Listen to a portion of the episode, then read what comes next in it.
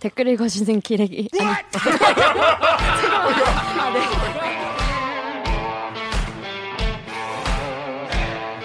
아, 댓글 읽어주는 기자들. 기레기 아닙니다. 지금 여러분은 본격 KBS 소통 방송 댓글 읽어주는 기자들을 듣고 계십니다. 방송이 기대되신다면 좋아요 버튼을 아직 대듣기 구독자가 아니시라면 구독 버튼을 잊지 말고 꼭 눌러주세요. 한 번만 눌러주십시오.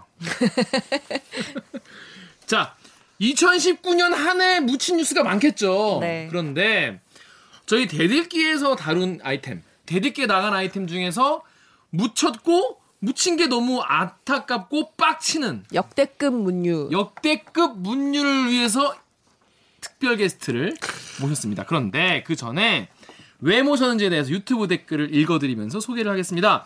유튜브에 저희 배가댕댕님이 정재용 기자님이 출연해 주셔서 체육계 이슈 이후에 문체부 교육부는 어떤 식으로 해결하려고 하는지 알려주셨으면 좋겠습니다.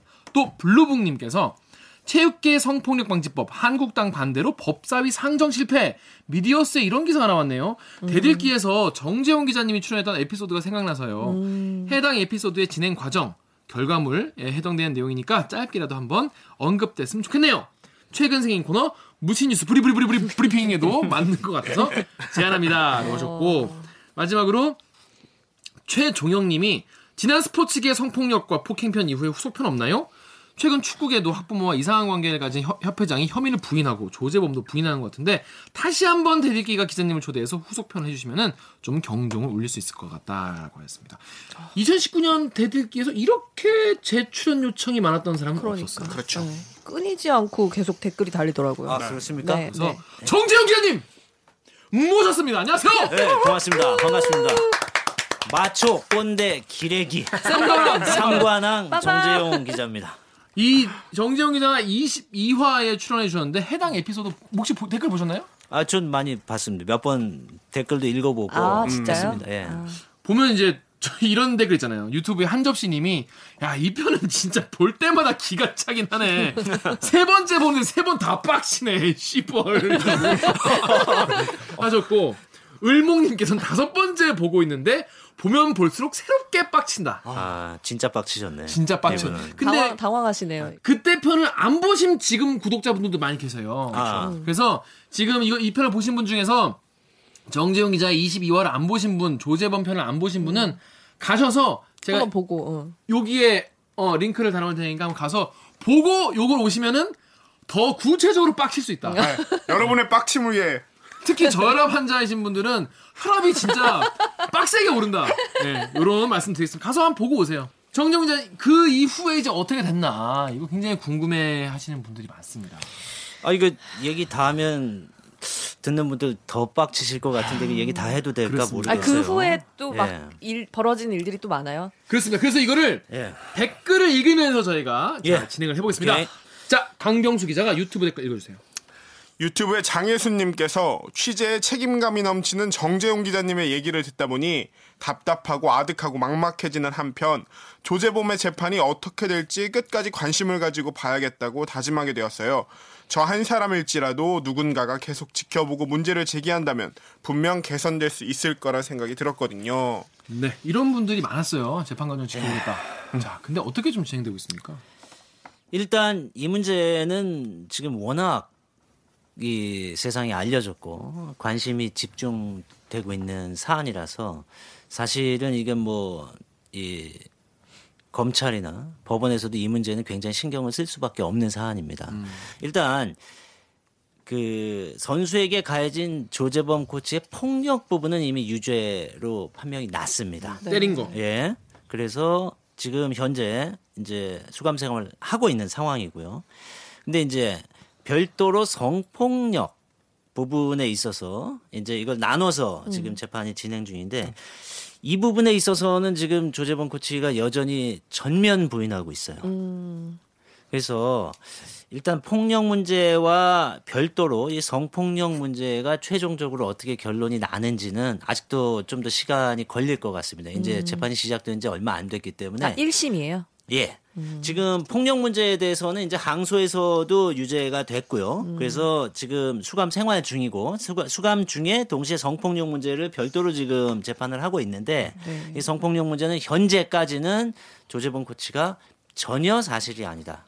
전면 부인하고 있습니다. 근데 아다시피 항상 이게 스포츠계에 성폭력 문제가 발생할 때마다 그 폭력의 문제보다 성폭력의 문제가 입증이 훨씬 더 어려운 사안들이고 또뭐 이번 케이스는 그럴 가능성은 높아 보이진 않습니다만 역으로 또 다시 무고를 걸고 들어오는 입증이 되지 않을 경우에 무고를 걸고 들어오는 케이스가 많기 네. 때문에 이 문제도 우리가 앞으로 이거는 좀 더 시간을 두고 계속 지켜봐야 될 것 같습니다. 현재 상황은 자주간 전면 부인입니다. 근데 조재원 코치가 지금 뭐 과- 지금 여- 얽혀 있는 혐의가 뭐 30여 개. 예, 아이고 이게 뭐 내용이 한두 개가 아닌데요. 한 30여 가지가 이제 재판에 회부됐는데 그 내용 하나하나 성폭력과 관련된 것들은 전면 부인입니다. 고구마. 고구마 한 개 정립입니다. 예, 일단 아직까지는 갑갑합니다. 네, 그렇습니다. 고구마 한 개 정립이고요.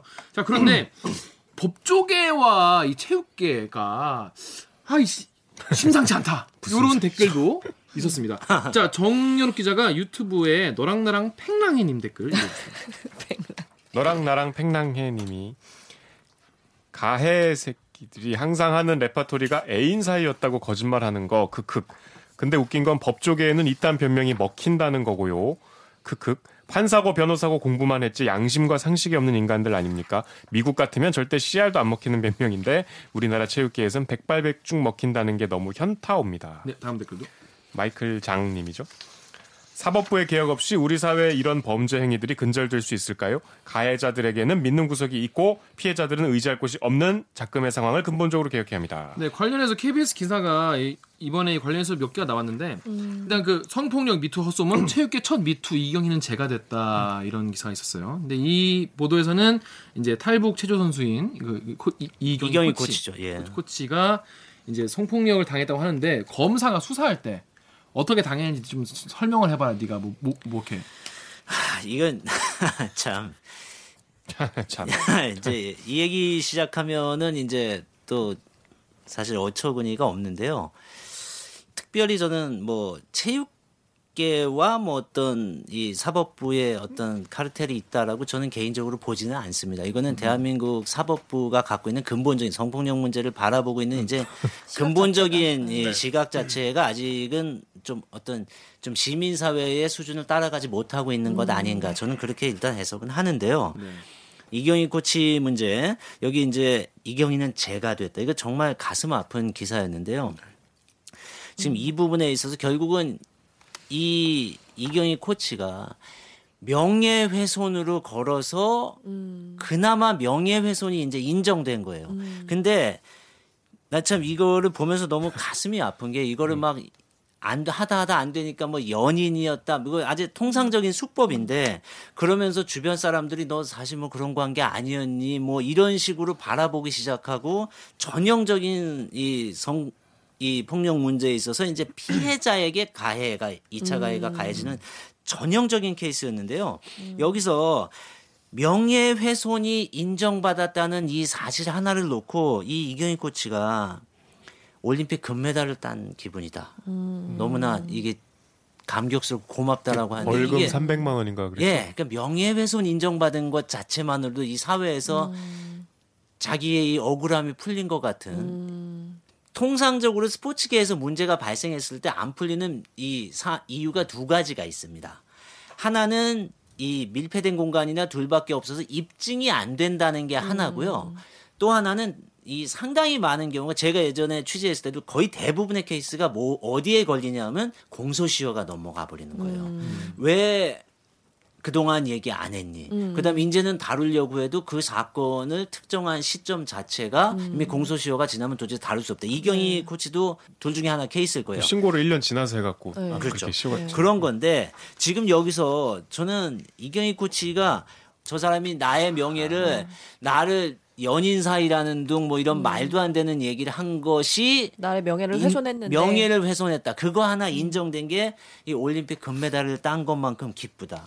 뭐 아, 탈북 체육인인데 남북 통일된 것만큼 기쁘다. 이 저는 사실 이 자체가 너무 마음이 아프더라고요. 이게 이 피해가 구제가 되지 않고 정말 그 이 사람이 받은 피해의 뭐 10분의 1, 100분의 1이라도 됐나 모르겠어요. 근데 정말 그 작은 하나 인정받았다는 것만으로도 이 피해자가 이렇게 이런 감정을 드러내는 게 그게 지금 우리나라 이 스포츠계의 현실 또 우리 법조계가 이 성폭력 문제를 바라보는 현실이 아닌가 하는 생각이 들어갖고 저는 사실 이 기사가 이경희는 제가 됐다라는 말 자체 나는 너무 좀 마음이 아프더라고요. 이 기사 자체를 볼 때. 근데 최근에 정종선 고등축구연맹 전, 전 회장이죠. 네. 이분 횡령 및 이제 하- 이분도 학부모 성폭행 그리고 성추행? 학부모 성추행? 성추행도 있고 성... 성추행 성폭행도 성폭행. 있고요. 근데 이게 이분 영장이 기각됐어요. 네. 참 이게 이것도요. 이거 지난번에 제가 나왔을 때 얘기했던 거하고 이게 지금 대한민국 스포츠계가 구조적으로는 전혀 변하지 않았다라는 것을 보여주는 이건 대표적인 사례라고 봅니다.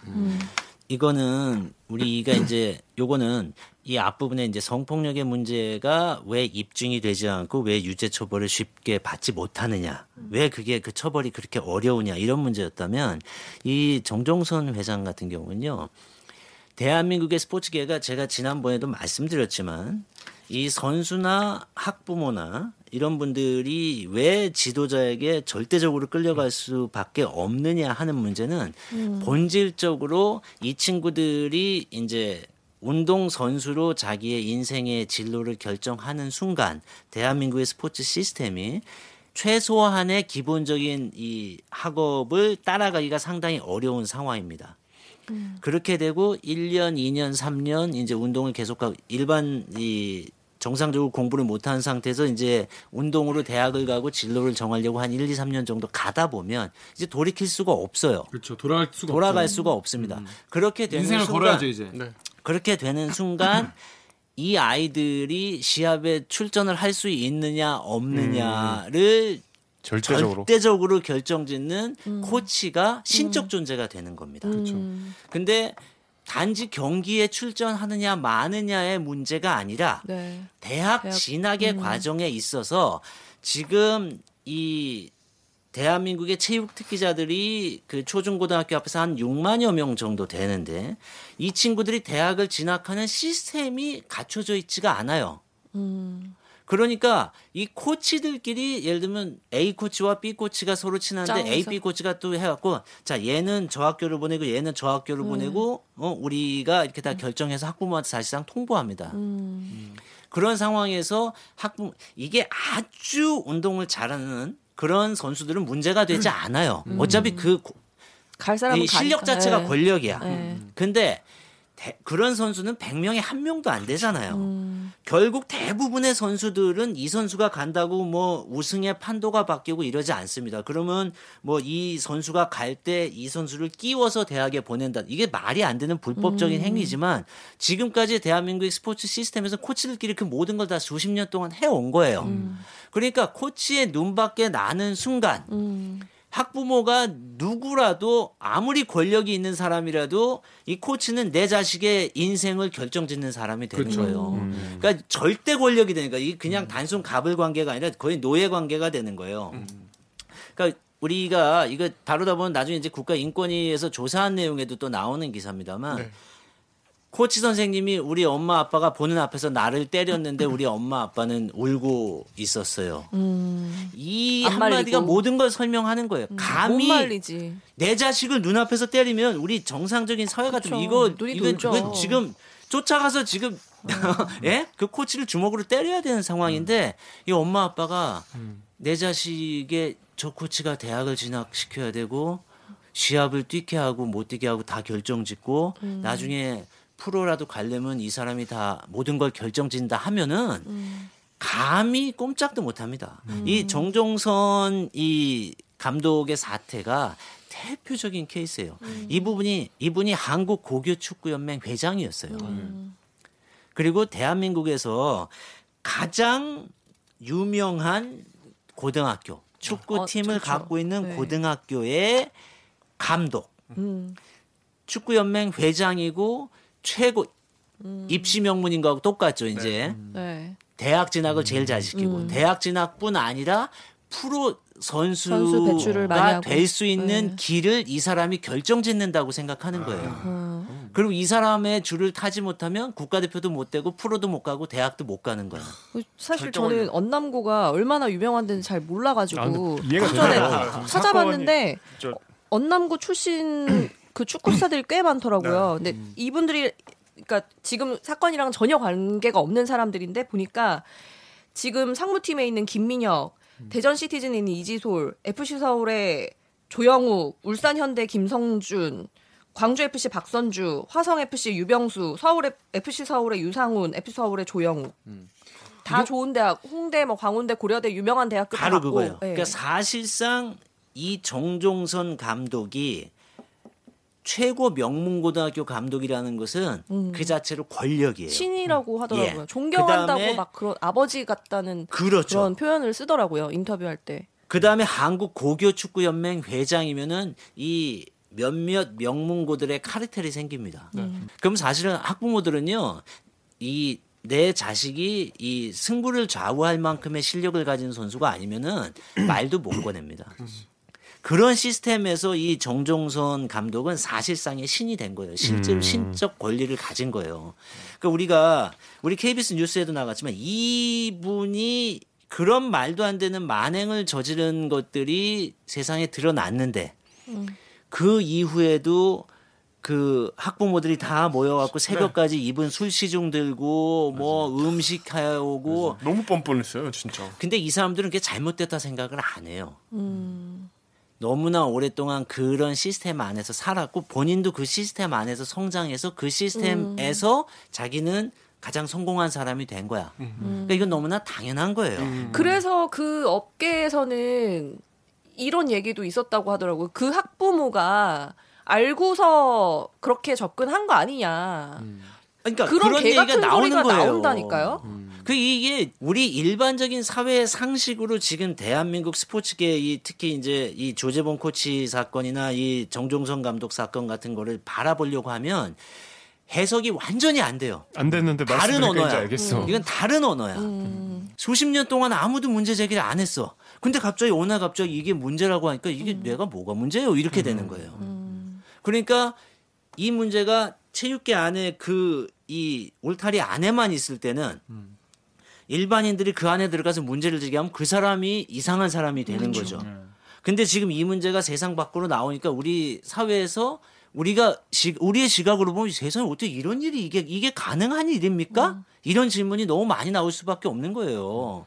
지금 이 상황에서 지금 이분은 단 한 가지도 인정을 안 해요. 저희가 인터뷰를 요청했을 때도 너무나 당당해. 우리 담당 기자가 심지어 어떤 말까지 했냐면 세상에 나는 저렇게 당, 당당 너무 당당하니까 자기는 당당. 기자도 사실 사람이니까 그 생각을 하게 되는 거예요. 이 사람 진짜 아닌가?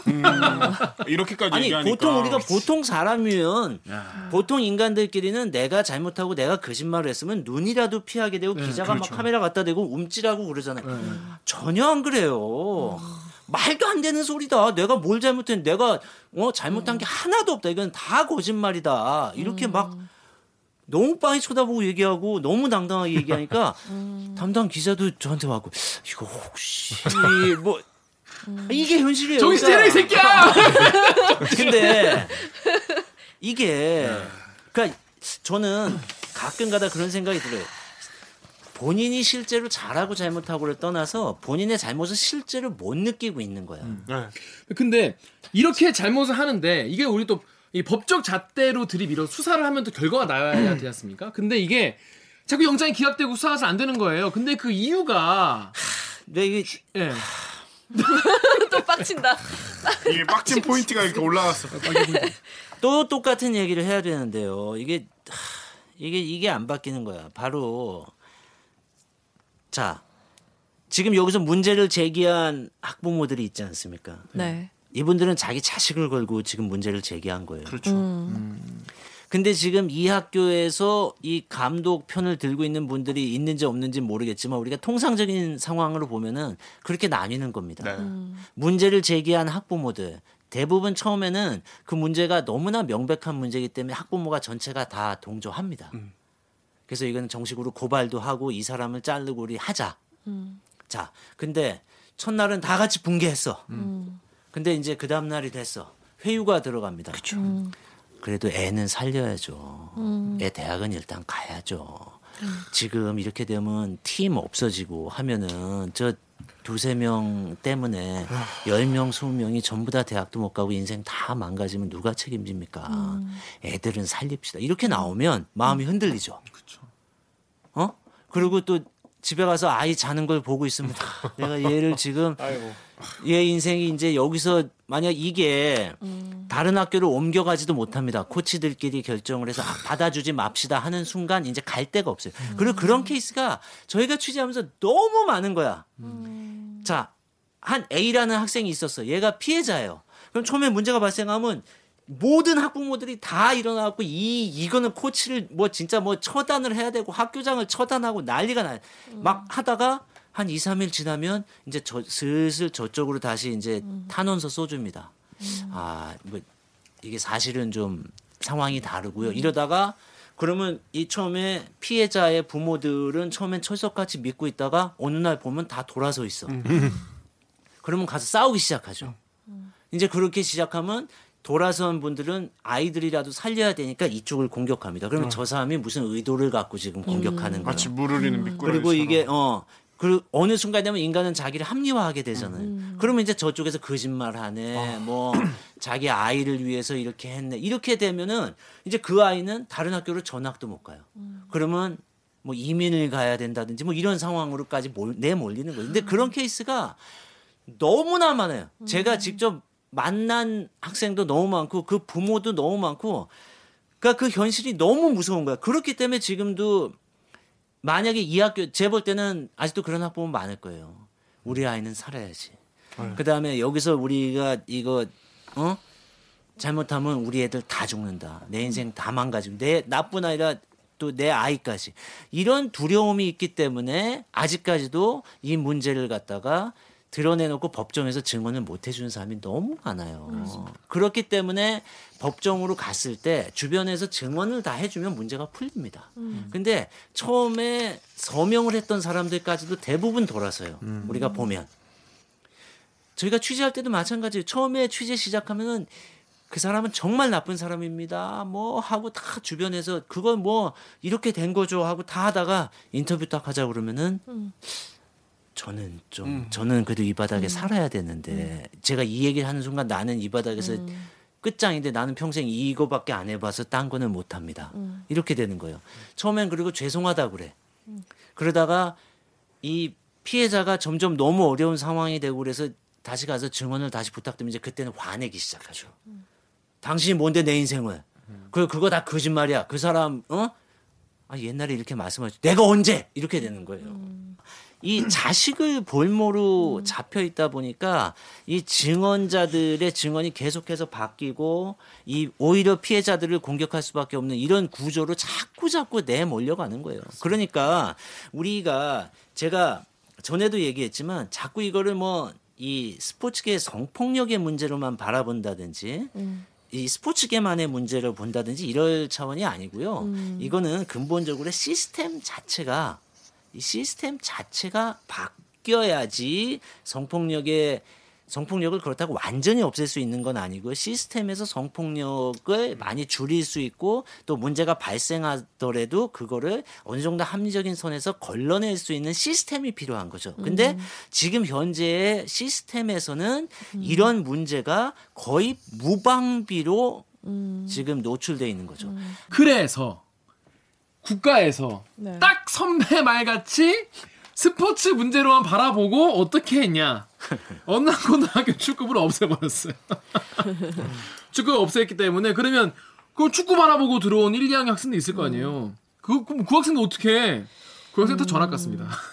제가요. 네. 그 화내기 직- 직전에 하, 하- 하 는 말. 이거는 정말 제가 이 문제만큼은 제가 오늘도 우리 후배 기자하고 굉장히 깊게 토론을 했습니다. 그래서 이게 그 문제가 발생한 이후에 대한민국 그 스포츠 혁신위원회를 만들어서 거기서 나온 이게 이제 권고안입니다. 네. 그다음에 그거에 이거를 부정하면서 대한체육회가 또 별도로 혁신위원회를 내부적으로 만들어서 또 낸 이 두 가지 안, 권고안입니다. 터지게 싸우고 제가 이 거기. 내용을 사실 오늘 전부 다 다시 봤어요.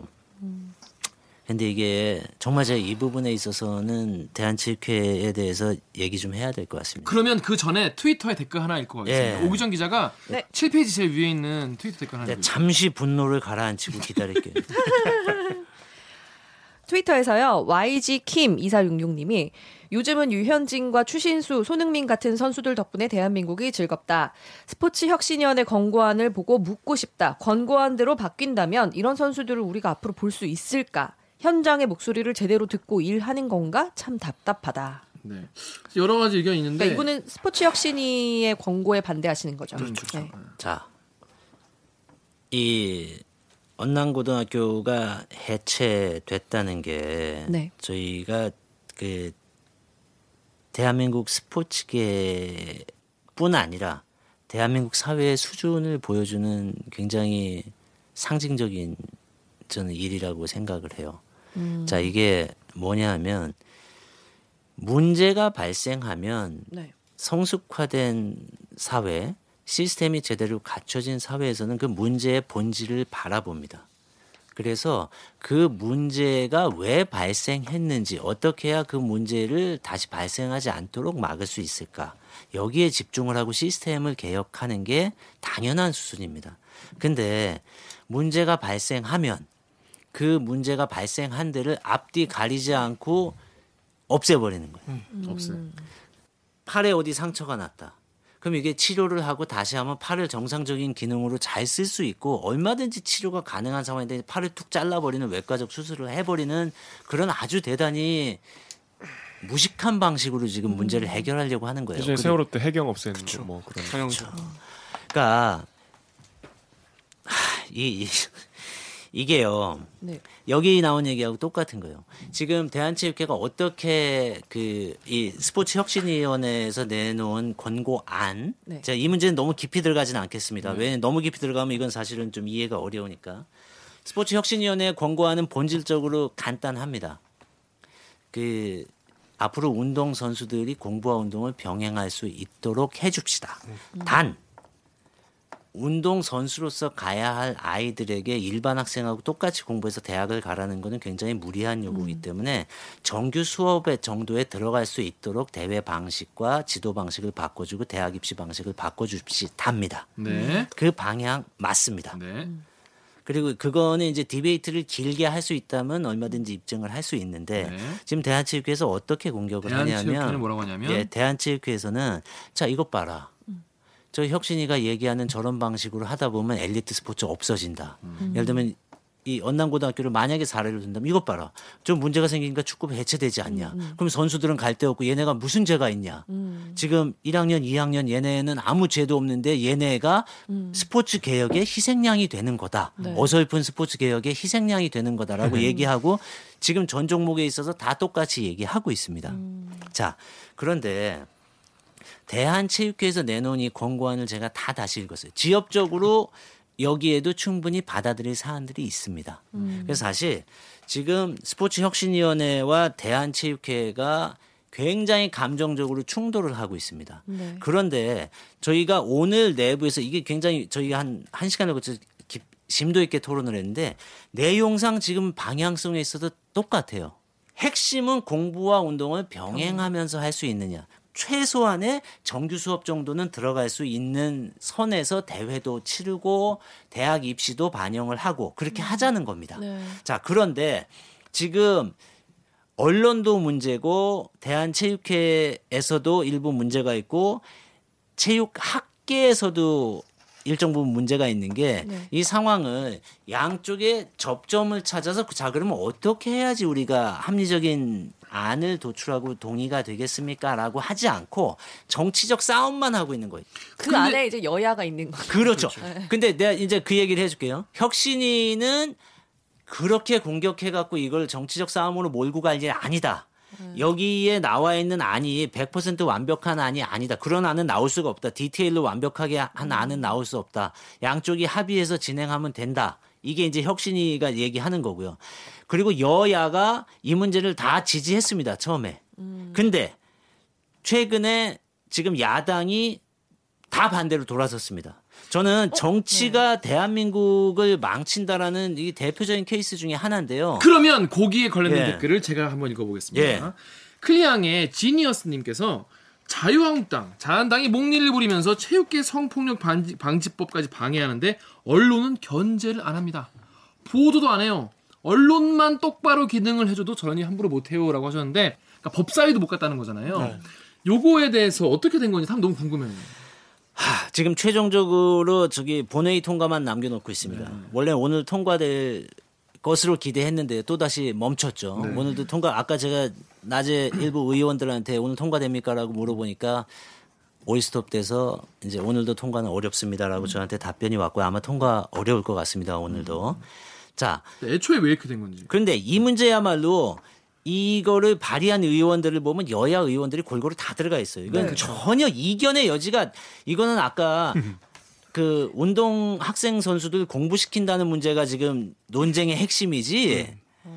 이 인권 성폭력 방지법이나 이거는 논쟁 자체가 하나도 없던 사안이에요. 봐도 잘못인 거예요. 예, 이건 그냥 그냥 100% 만장일치로 통과돼야 되는 사안이에요. 근데 어느 순간 이게 야당이 완전 반대로 모든 게 돌아선 이유가 사실은 조국 전 장관이 이 문경란 위원장을 추천해서 스포츠계 혁신위원장이 됐다. 이렇게 공격을 했습니다. 그 근거는 이 문경란 스포츠 혁신위원장이 서울대 법대의 조국 교수의 멘토로 알려진 한인섭 네. 교수일 거예요. 한인섭 교수의 부인입니다. 근데 지금 공격은 조국 전 장관과의 그런 친분. 무슨 그 친분이 입증된 건 아무것도 없어요. 그냥 뭔가 가까우니까 그럴 거 아니야? 가까운 사람의 부인이니까. 이렇게 얘기를 해서 그 말이 들어가는 순간 이 스포츠계 성폭력 방지법뿐 아니라 이 혁신위에서 내놓은 이 모든 안건에 찬성하던 자유한국당이 100%다 반대로 돌아선 겁니다. 오늘 빡침의 하이라이트가 빵. 바로 그 순간 그래서 지난번에 그 기사가 나온 거예요. 스포츠계 성폭력 방지법이 어떻게 통과가 안 될 수 있냐. 이게 여야 합의로 이게 시작된 건데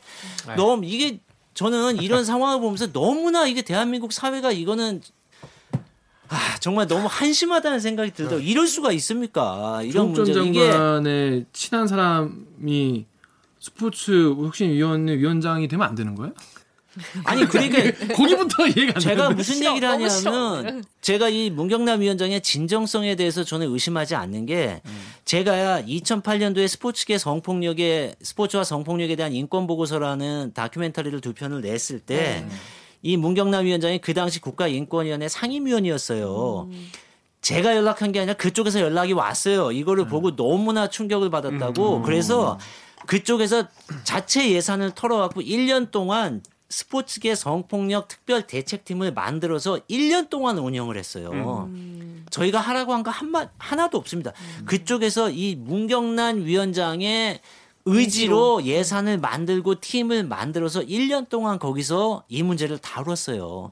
그리고 거기서 내놓은 대책들이 그 당시 문체부와 정부 교육부에서 전부 다 수용안 아닙니다. 그때도요 여기서 나온 이 내용의 거의 대부분이 그때도 그 보고서에 그대로 나와 있어요. 대한체육회는 그때도 똑같이 이번하고 똑같은 논리로 반대했습니다. 엘리트 스포츠 이거 하면은 다 죽습니다. 학생 애들의 미래는 없습니다. 어떻게 할 겁니까? 그러면 대안을 내놔야죠. 그러면 어떻게 하자가 나와야 되는데 지금 여기에도 백화점식으로 지역적인 한두 가지 이야기는 있지만 이거를 대학 입시와 대회 운영 방식과 예산과 이 모든 정책으로 만들 수 있는 죄송합니다. 이- 이게 영어로 하자면 인터트와인. 이거를 섞어서 시스템으로 만든 대안이 나오지가 않아요. 그러니까 반대를 위한 반대가 되는 거잖아요. 그렇게 되면. 뭐 어떤 대안도 완벽하지 않지 않습니까? 근데 거기에 지역적으로 이렇게 되면 이런 문제가 있다라는 그 하나를 걸고 이렇게 가면 모든 게 다 실패합니다라고 생각하면 어떤 것도 변할 수 없습니다.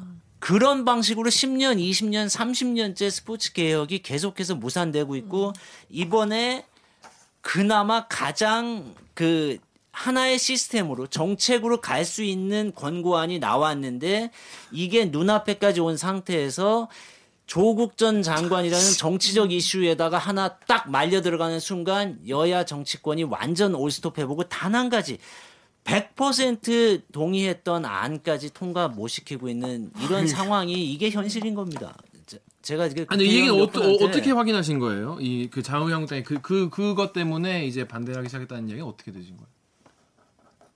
제가 실명을 다 밝히기는 좀 그렇고요. 네네네. 예. 대충이라도. 국회의원들, 혁신이, 그다음에 어. 대한체육회 분들한테 직접 들었습니다. 아 그렇구나. 이, 이게, 이게 참, 아이고, 참, 이게 어떻게 얘기하면 이제, 어, 이제 헛웃음이 나오는데요.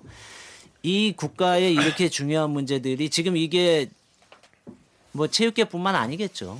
이게 애가 저는 이 제가 얼마 전에 제 SNS에도 제가 하나 쓴 게 있는데 이거는 사회적 무능입니다. 이거는 대한체육회만 공격해서 해결될 문제도 아니고요. 대한체육회의 문제도 있지만 학자들, 체육 학자들의 문제도 있고 좀 전에도 나왔지만 이 스포츠계 언론의 문제. 스포츠 언론이요.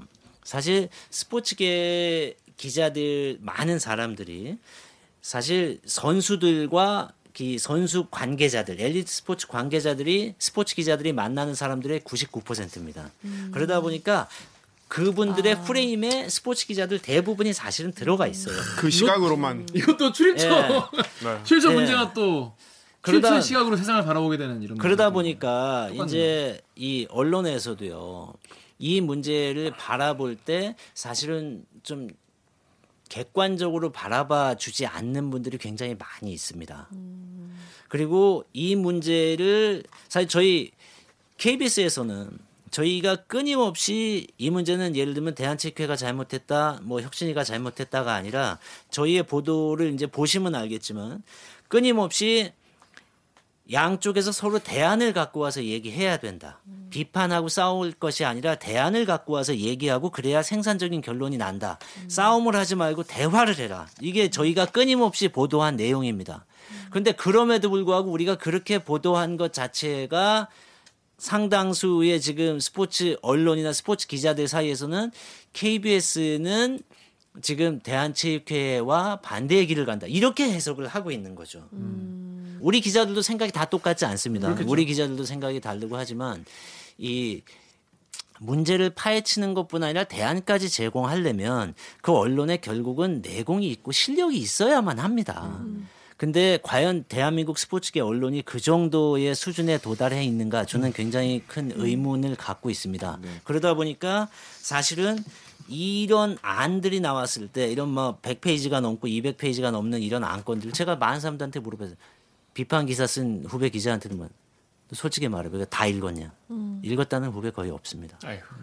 그냥 이제 우리가 통상적으로 얘기하고 전문가들 몇 명의 이야기를 듣고 이제 본인의 경험치과 몇 가지를 이제 엮어서. 섞어서 자기가 이제 어느 정도의 전문 기자라고 판단을 하기 때문에 이제 거기다가 이제 쓰는 경향들이 굉장히 많죠. 근데 사실은 우리 스포츠 기자들이 그렇게 접근할 문제는 아니라고 봅니다. 이런 중요한 정책적 문제들은 실제로 그만큼 스터디를 하고 준비를 해야지 할 수 있는 거죠. 발생되는 사안들을 따라가는 것과 우리가 기획 기사를 쓰고 정책적 대안을 내는 거는 그 준비의 과정이나 우리가 드려야 할 노력들이 차원이 달라지는데 지금 사실 대한민국의 스포츠 언론이 그 정도 역할을 하고 있지는 않다고 생각합니다.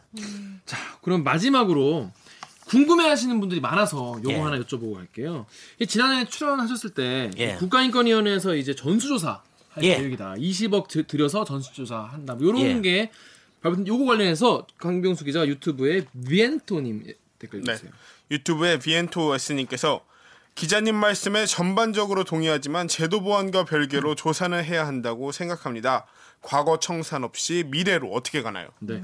그때 요거 전수조사 얘기 나왔는데 어떻게 좀 진행되는지. 제가 얘기도 드려야 될 것 같습니다. 저 국가인권위원회의 저 김현수 단장이 지금 이 그 스포츠 인권 관련해서 이 김현수 단장께서 이제 조사도 진행을 하시고 여러 가지 캠페인을 진행하고 있습니다. 네. 그 실제로 성과들도 많이 있었고요. 제가 그때도 얘기했지만 전수조사해 갖고 절대로 성폭력에 대한 진실이 실체적 진실이 다 밝혀지지 않는다고 얘기했죠. 저는 그거 그 생각에는 변함이 없습니다. 그리고 사실은 그 김현수 단장하고도 만나서 그 얘기도 했었고요. 그러나 그 조사 자체가 의미가 없진 않죠. 그렇죠. 지금 국가인권위원회에서 올해 어떤 조사들을 했냐면 학생 선수들에 대한 인권 조사를 했고요. 거기 사실 여기 뭐 수치들은 다 나오는데 상당수의 학생 선수들이 이제 성폭력, 그 다음에 폭력, 언어적 폭력, 그 다음에 어떤 선후배 간의 그런 불합리한 뭐 폭력적 행위들 이런 것들을 굉장히 많이 겪었다고 답했고요. 동시에 성인 선수들에 대한 전수조사도 했습니다. 근데 우리가 발견할 수 있는 게 그 어릴 때 그런 억압적인 문화와 폭력적인 문화에 길들여진 그 상황이 성인이 됐는데도 그대로 이어지고 있다는 게 조사 결과가 나옵니다. 그게 무슨 말이죠? 정확히. 조사에 나온 거는 그 합숙소에서 뭐, 뭐 조사를 한다고 다 옷을 벗고 사진을 찍고 이거를 말을 안 되면 나중에 공개하겠다. 이런 아이고, 요구를 참. 해도 선수들이 따를 수밖에 없었다는 얘기도 나오고 이게 제가 이게 참 이렇게 말을 하기가 너무 어처구니 없는 것들이 많이 있는데요. 소년체전에 가서 현장을 조사를 했어요. 또 국가인권위원회가. 거기 가서도 여전히 말도 안 되는 폭력과 그런 언어와 이 지도자들의 그런 갑질이 그대로 행해지고 있는 거야.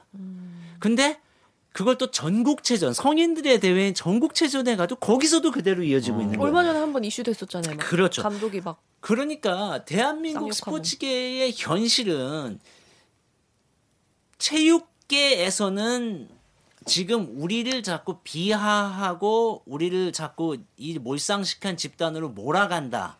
이런 프레임으로 얘기를 하는데 저는 그 안에 억울한 사람은 분명히 굉장히 많을 거라고 봅니다. 체육계 안에 정말 헌신적인 코치와 함적인 지도자와 또 선수들, 학부모들도 정상적인 생각을 갖고 뭐 우리 일반 사회보다 더 정상적인 생각을 갖고 더 어떻게 보면 더더 성숙한 시각을 가진 분들도 아주 많을 거예요. 이건 문제를 사실은 해결하자라고 바라보고 이 문제를 해결하자라고 바라보고 들어가면 사실 큰 차이가 없어요. 그러니까 뭐 그 내놓은 예를 들면은 수업을 다 받고 어떻게 합니까? 저희가요 지금 대한축구협회 같은 데는 만나서 저희가 대화를 해봤어요. 스포츠 혁신위와 대한축구협회가 같이 만나서 자 이대로 하면은 가능합니까? 그러니까 가능합니까가 아니고요. 대한축구협회는 왜 안 해줍니까? 스포츠 혁신위원회에서 내놓은 안이 너무 약합니다예요. 오히려. 그러니까 축구는 근데 그 시스템이 이게 종목마다 상황이 달라요. 축구는 2009년부터 지금까지 준비를 해왔기 때문에 사실은 지금 스포츠 혁신위원회가 내놓은 안에서도 예를 들면 그 주중에는 그 시합하지 말고 수업 결손 생기니까 주말에만 시합해라. 그게 이제 주말 리그를 제안했거든요. 네. 혁신위에서 축구협회는 오히려 반겨요. 반기는 정도가 아니고요. 그 정도 해갖고는 안 됩니다. 주말 리그만 하시고요. 나머지 모든 대회들 싹 다 없앨 테니까 그러면 학생들의 수업 결손이 아예 근본적으로 발생을 하지 않습니다. 그 대신 그 주말 리그의 성적만으로 대학에 진학할 수 있게 시스템을 만들어 주세요. 이거를 요청하는 거예요. 사실 혁신이가 그렇게 하자고 얘기를 한 거예요. 그러니까 각 종목마다 종목의 현실에 맞게 우리가 상황이 안 되면은 기다리면서 1년, 2년 유예하고 기다리면서 가야 되는데 축구 같은 경우는 너무 늦었다. 오히려 지금 혁신이의 안이 너무 늦었고 축구는 너무 이 개혁에 앞서가서 피해를 보고 있다. 이건 편히 있는 문제가 아닌데 참 이게 마치 정치권에서 배워서 그런지 체육계 마저도 한쪽은 대한체육회편, 한쪽은 혁신이 편 이렇게 나뉘어갖고 이 서로 갈등만 하고 있는 이 현실이 너무나 안타까운 거죠. 그리고 스포츠 언론이 거기서 역할을 못 하고 있다라는 게 너무 안타까운 일이죠. 오늘 출연자분들 좀 처음으로 한마디를 제가 덧붙일 수가 없네요. 제가 뭐 그냥, 앞, 그냥 완전 압도적으로 듣고 있었어요. 끝이에요? 네. 혹시 오늘 아 요 얘기 내가 꼭 해야 되는데 생각하셨는데 혹시 아, 혹시 지금 빠뜨리신 게 혹시 있으신지요? 저는 정말 부탁을 하고 싶어요. 이거는 제가 기자로서 얘기하는 게 아니고요. 정말 그냥 부탁을 하고 싶어요. 그 지금 초중고의 체육 특기자 학생만 한 6만여 명 있고요. 근데 이건 그 학생들만의 문제도 아닙니다. 사실은 이 대한민국의 학교 체육의 문제가 이 6만여 명의 엘리트 선수 애들 이 친구들이 사실 어떻게 보면 제일 피해자죠. 이 친구들의 경기력 금메달을 따기 위한 시스템의 예산과 인력이 전부 다 집중되고 있다는 것도 문제지만 더 큰 문제는 지금 대한민국의 초중고 학생을 다 따지면 한 600만 명 정도 됩니다. 근데 최근에 기사에도 나왔지만 OECD 국가 통틀어서 대한민국 청소년의 운동량이 세계 최하위입니다. 이거는 대한민국 그 사회를 움직이는 교육계 근간의 문제예요. 우리가 말로만 지덕체 교육을 해야 된다는 게 아니라 여러분들도 이 잘못된 시스템의 피해자입니다. 지금 너무 양분화돼 있죠. 그렇죠. 운동할 사람은 운동하고 운동만 하지. 공부하는 사람은 운동은 전혀 안 네, 하고 안 하고. 공부만 그렇죠. 하잖아요. 대학 입시 기계가 99%고 운동 기계가 1%예요. 이건 100% 모두가 잘못된 시스템의 피해자입니다.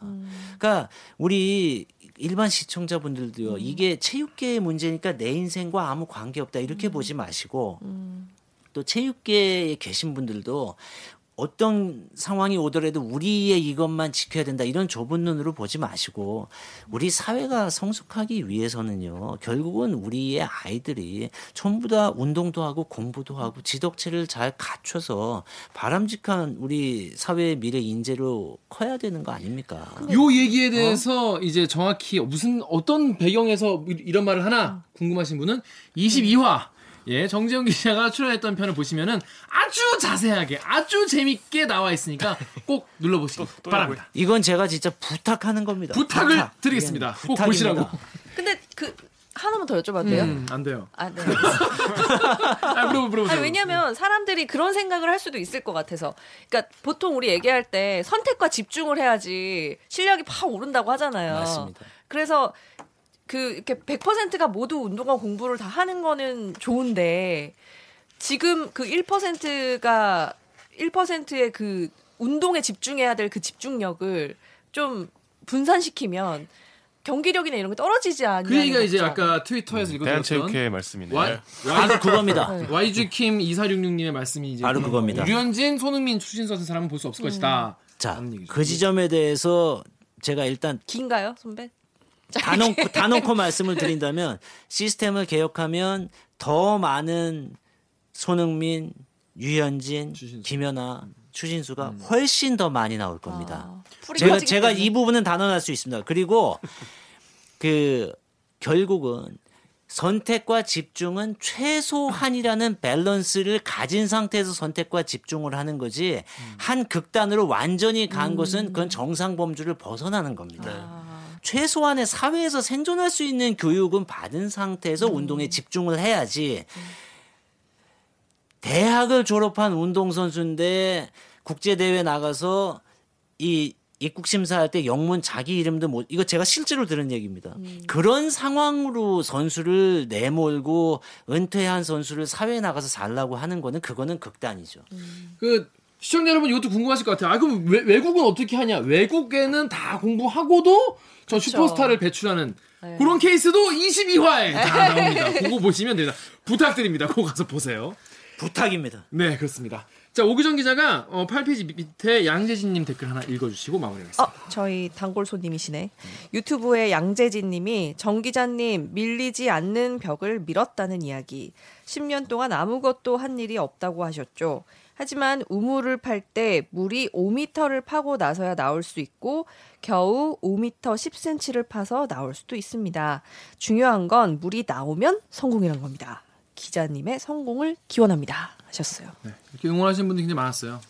힘이 됩니다. 네. 그리고 뭐 작은 결실이긴 하지만 그래도 법이 이제 본회의 뭐 어떻게 이제 통과될지 모르겠지만은 뭐 잘 그래서 조금씩이라도 전진을 하는 것으로 봐야겠죠. 그렇습니다. 자 오늘 방송 정혁 기자는 아주 그냥 날로 드셨네요. 아, 저 옆에서 계속 칭찬하고 추임새 엄청 집중했어요. 어, 이쪽은 넋을 놓고 듣고 있었어요. 그렇습니다. 자 오늘 방송도 참여 방법 알려드리면서 마무리하겠습니다. 기자님들 댓글 읽어주는 기자들은 매주 목요일과 금요일 유튜브, 팟빵, 아이튠즈 팟티, 네이버 오디오 클립, KBS 라디오 앱 콩의 팟캐스트를 통해서 업로드됩니다. 오늘 아, 다시 같이. 자 오늘 저 정재용 기자처럼 그 댓읽기에서 보고 싶은 기자. 혹은 다뤄졌으면 하는 기사가 있다고요? 방송 관련 의견은 인스타그램, 유튜브, 팟빵 계정에 댓글을 남겨주세요. 잠깐! 잠깐!